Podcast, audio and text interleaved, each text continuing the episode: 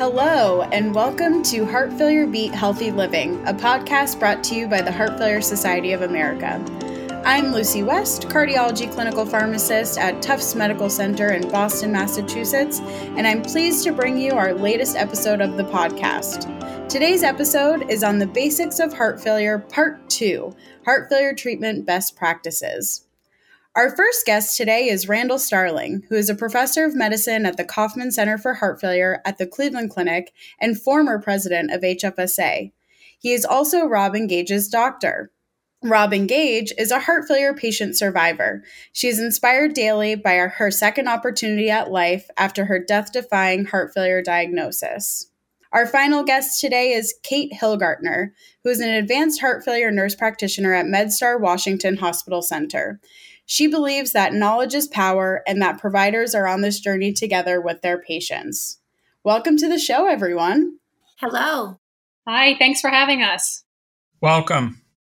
Excited to have you all here with us today. So let's jump right in with Dr. Starling.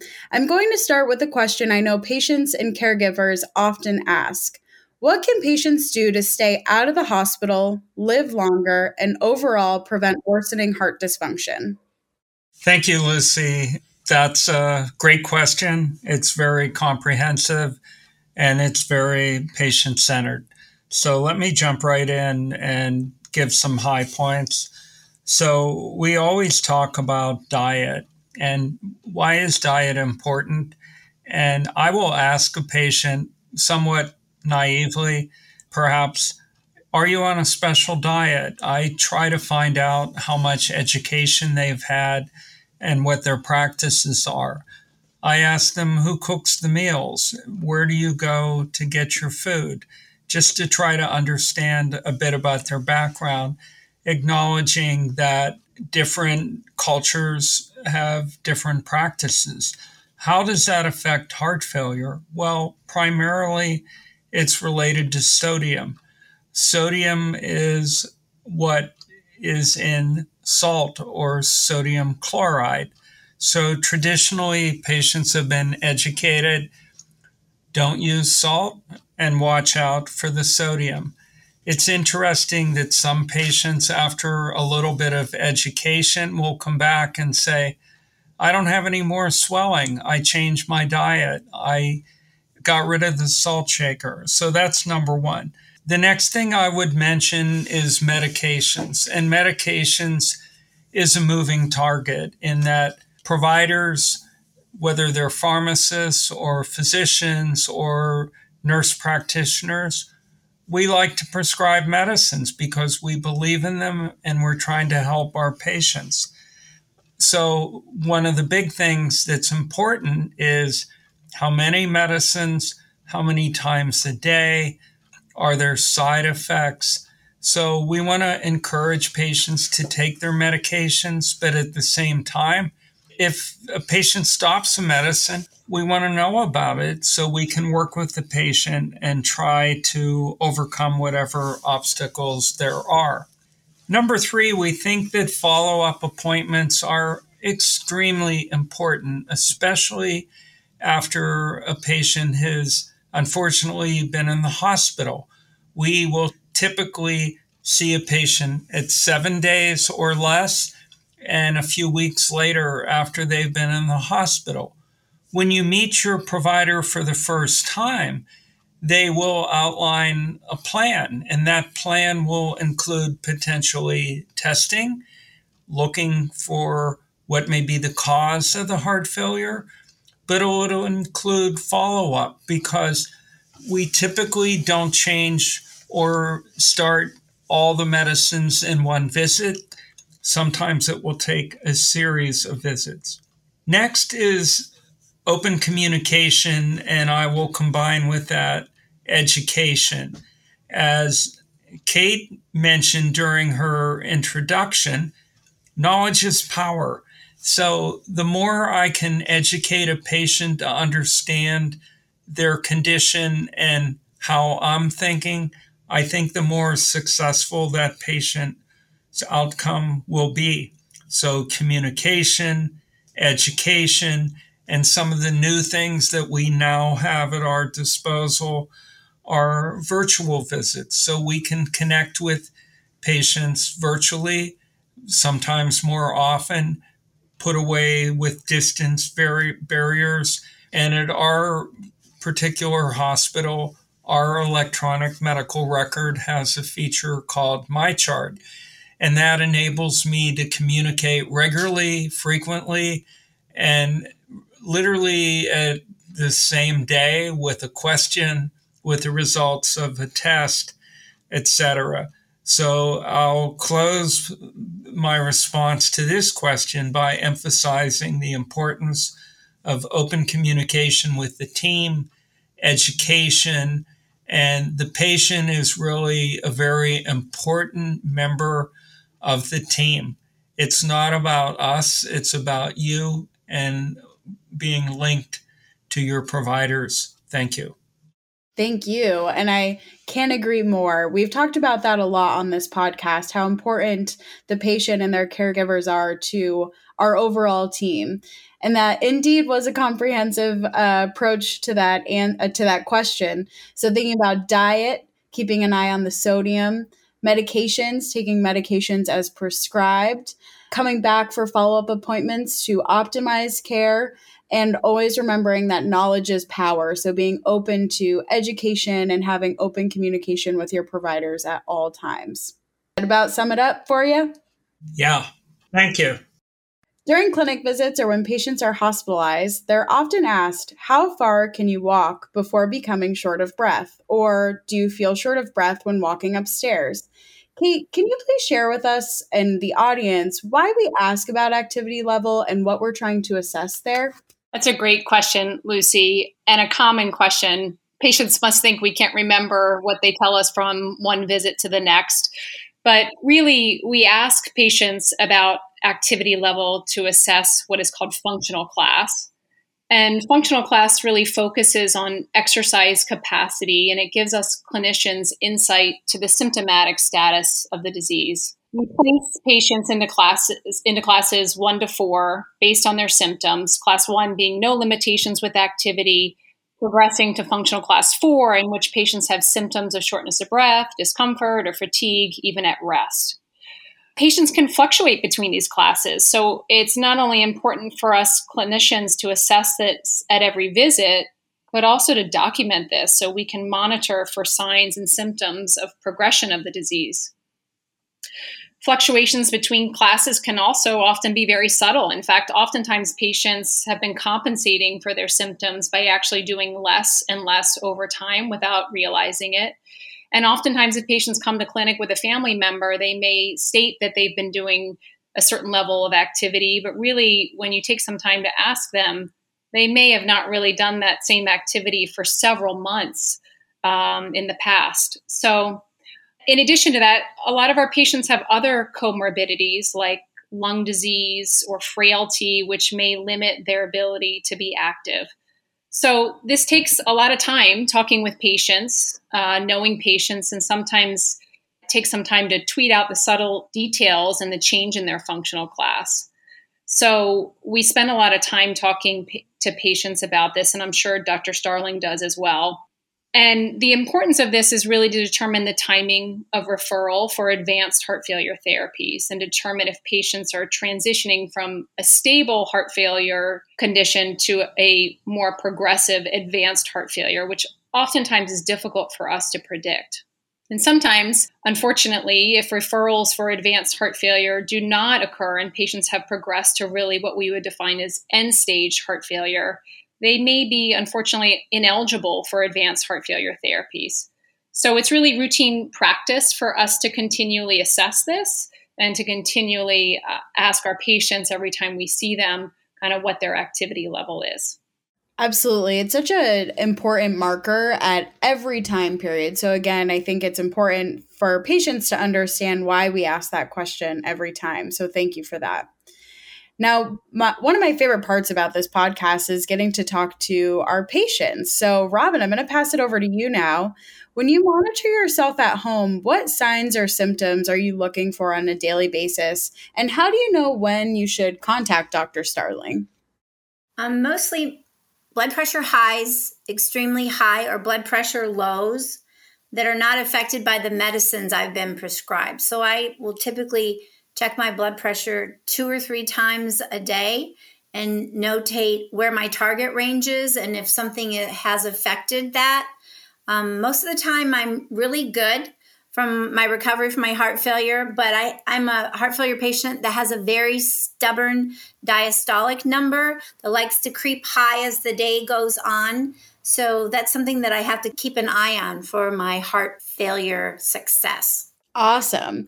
And as you talked about, you know, you're monitoring your blood pressure more frequently. I think it's important for our audience to know that each patient and what you should be monitoring at home might be a little bit different and how frequent you need to be monitoring. So I would talk to your doctor about that and find out, you know, how often should I be monitoring my blood pressure and heart rate? Um, most folks should be weighing themselves every morning, uh, stepping on the scale to see how their fluid is or making sure that their weights are stable.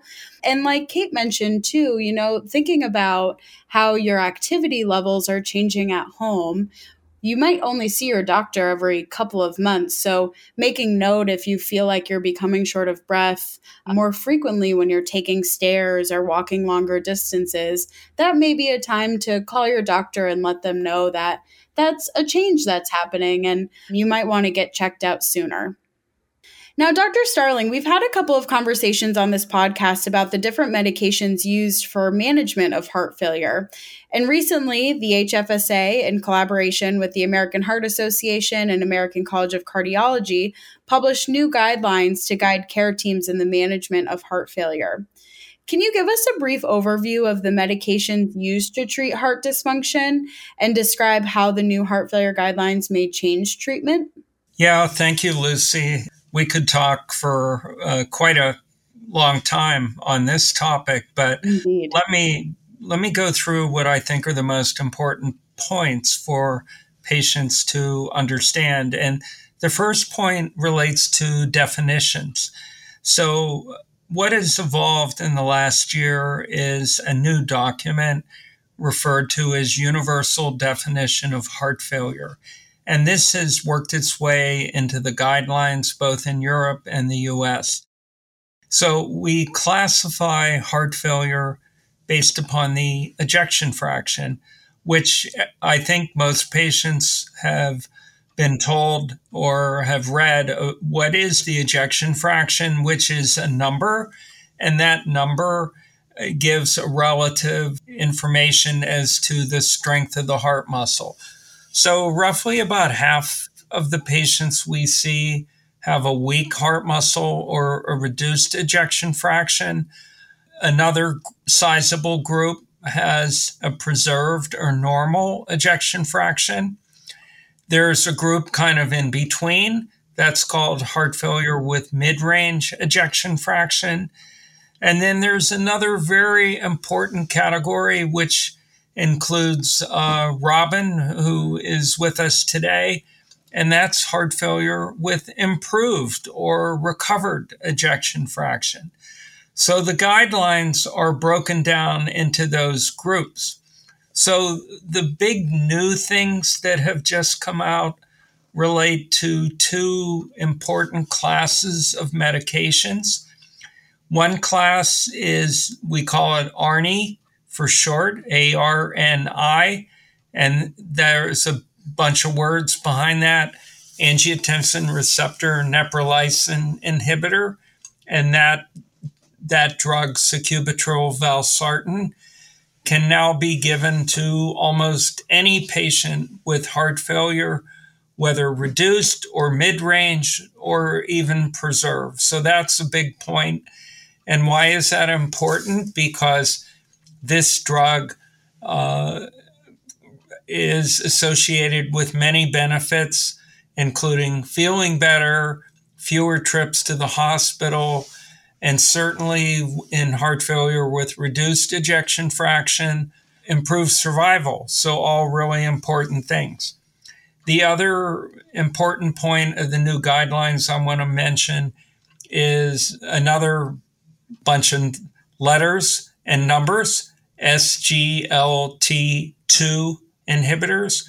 What does that stand for? Sodium glucose co-transport inhibitors.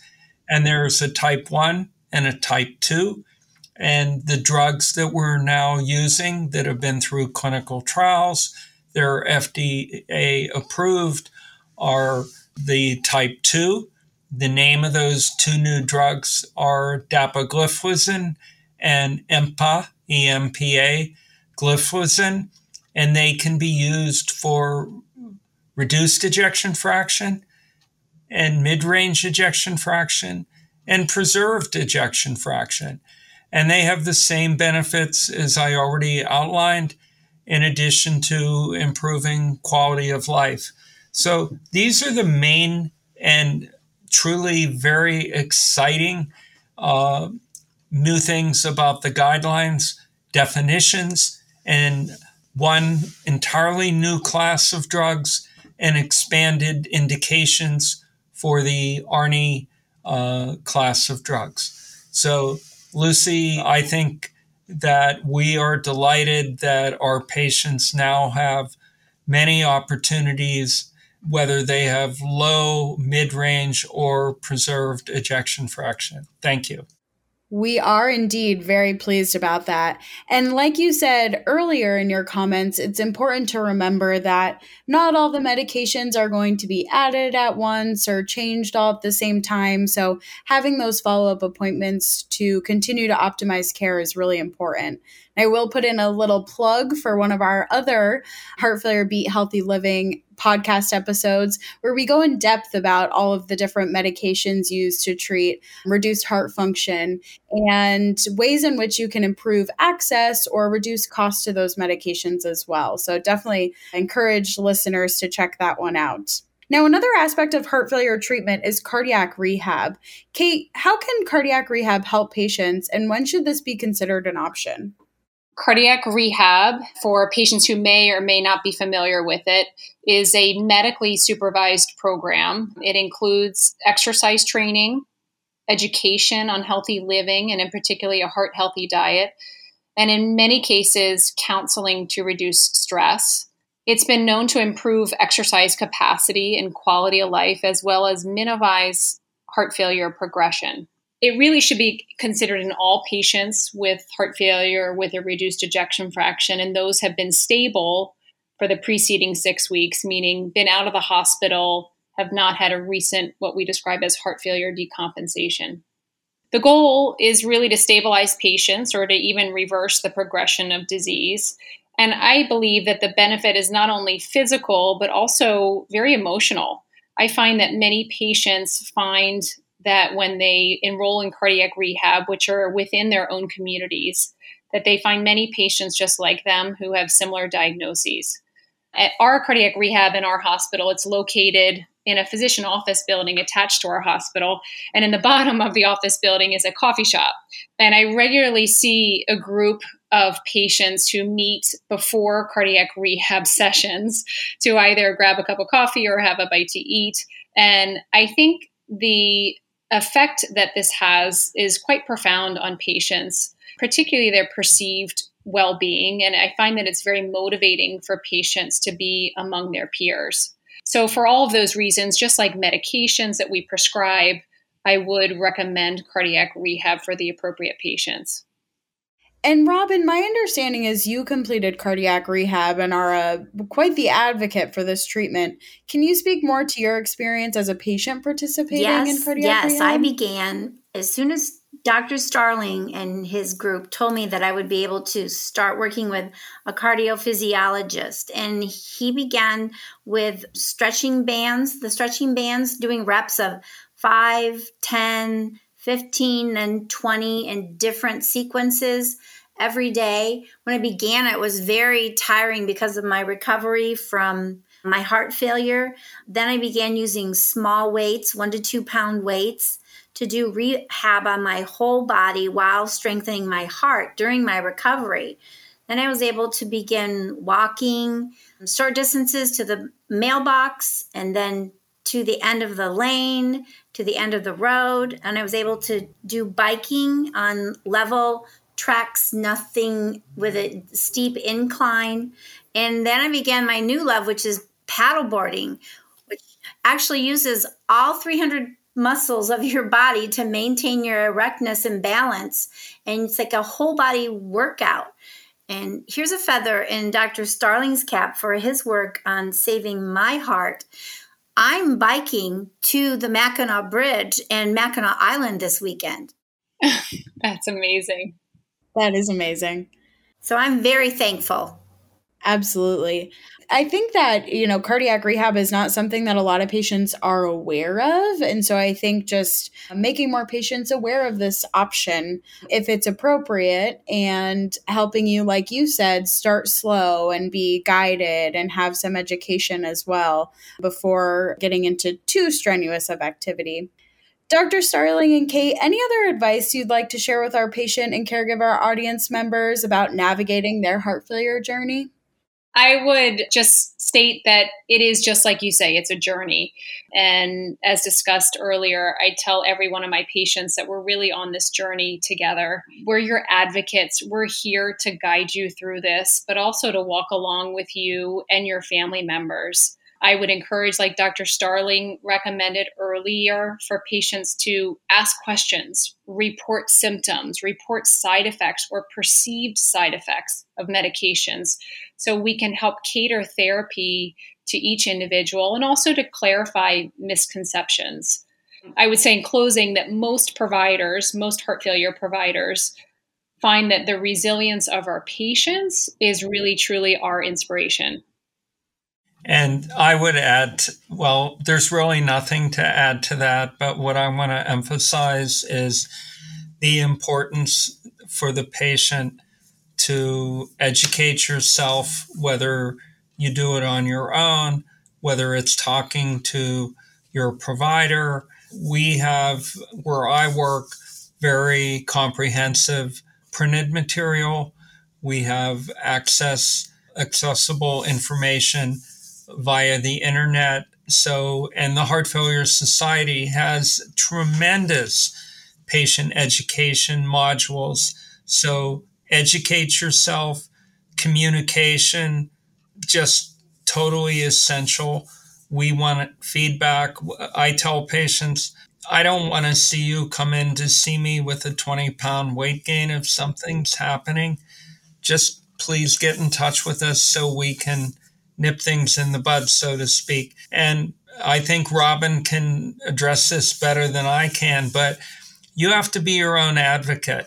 So, self advocacy, don't be bashful, be an advocate for yourself. So, those I think are the points I would want to emphasize. Thank you, Lucy.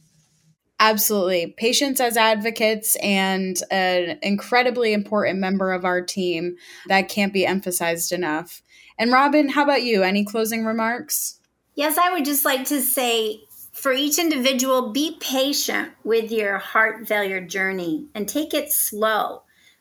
Don't be discouraged. If something on your to do list does not get done today, then tackle it tomorrow when you're feeling better. Because that day will come when you can put a little check mark on all the things you wanted to get done each and every day. You just have to have faith and keep moving forward. Patience is key. And I guess don't get down on yourself if you're not up on your paddleboard just yet, but That's right. you'll get there too. Yes. Yes. I've been journeying for six years since June of 2016. Mm-hmm. Wow. So I'm very thankful for all of you practitioners who make it possible for all of us patients. And we're so thankful to you for sharing your story with us and to all of our audience members today. It's greatly, greatly appreciated. And thank you all for being on the show today and discussing these heart failure treatment best practices. We hope this episode helps patients and caregivers alike navigate their diagnosis and heart failure journey. To all the listeners of the Heart Failure Beat Healthy Living podcast, make sure you subscribe to the podcast on your favorite podcast platform. For more patient related content, follow us on Instagram and Facebook or visit the website at hfsa.org/patient. Do you have heart failure and often hear, Those stomach issues ruined your birthday. You're too tired to play catch, Grandpa. Sweetie, you haven't touched your tools since the carpal tunnel syndrome diagnosis. If these seemingly unrelated symptoms sound familiar, talk to your cardiologist and ask about transthyretin amyloid cardiomyopathy, or ATTR-CM, a rare and underdiagnosed disease that gets worse over time. Learn more at connecttoyourheart.com. That's connecttoyourheart.com. Sponsored by Pfizer.